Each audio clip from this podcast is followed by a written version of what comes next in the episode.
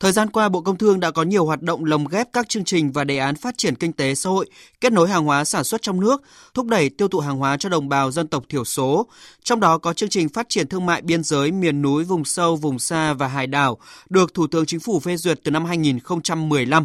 và giai đoạn 2 tiếp tục đến năm 2025. Nhờ đó, nhiều hoạt động kết nối hàng hóa tạo được những hạ tầng thương mại tốt, tạo cơ sở dữ liệu số với sản phẩm hàng hóa đặc sản, đặc trưng vùng miền. Qua đó, quảng bá đến với các thị trường trong nước và quốc tế, kết nối được doanh nghiệp phân phối ở các thị trường lớn với doanh nghiệp xuất khẩu hàng hóa, tìm kiếm thị trường, vân vân.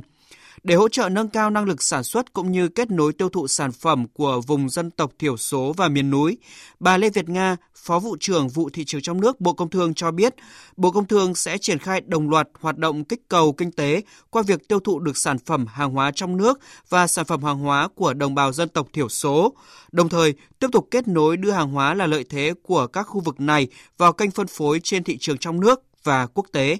Thời gian tới sẽ phải triển khai rất nhiều bằng những cái giải pháp mà Bộ Công Thương vừa ban hành kịp thời trong năm 2022. Đấy là hướng dẫn cho các địa phương ngay lập tức là phải vào cuộc để triển khai được cái chương trình này khi mà dịch bệnh về Covid thì đã tạm yên, tạm lắng. Việt Nam đã tạm thời kiểm soát được rất là tốt cái dịch bệnh này và khôi phục lại nền kinh tế bằng những cái hoạt động. Chúng tôi sẽ triển khai đồng loạt trong việc kích cầu kinh tế trong nước, à, tiêu thụ được sản phẩm hàng hóa trong nước và sản phẩm hàng hóa của đồng bào dân tộc thiểu số.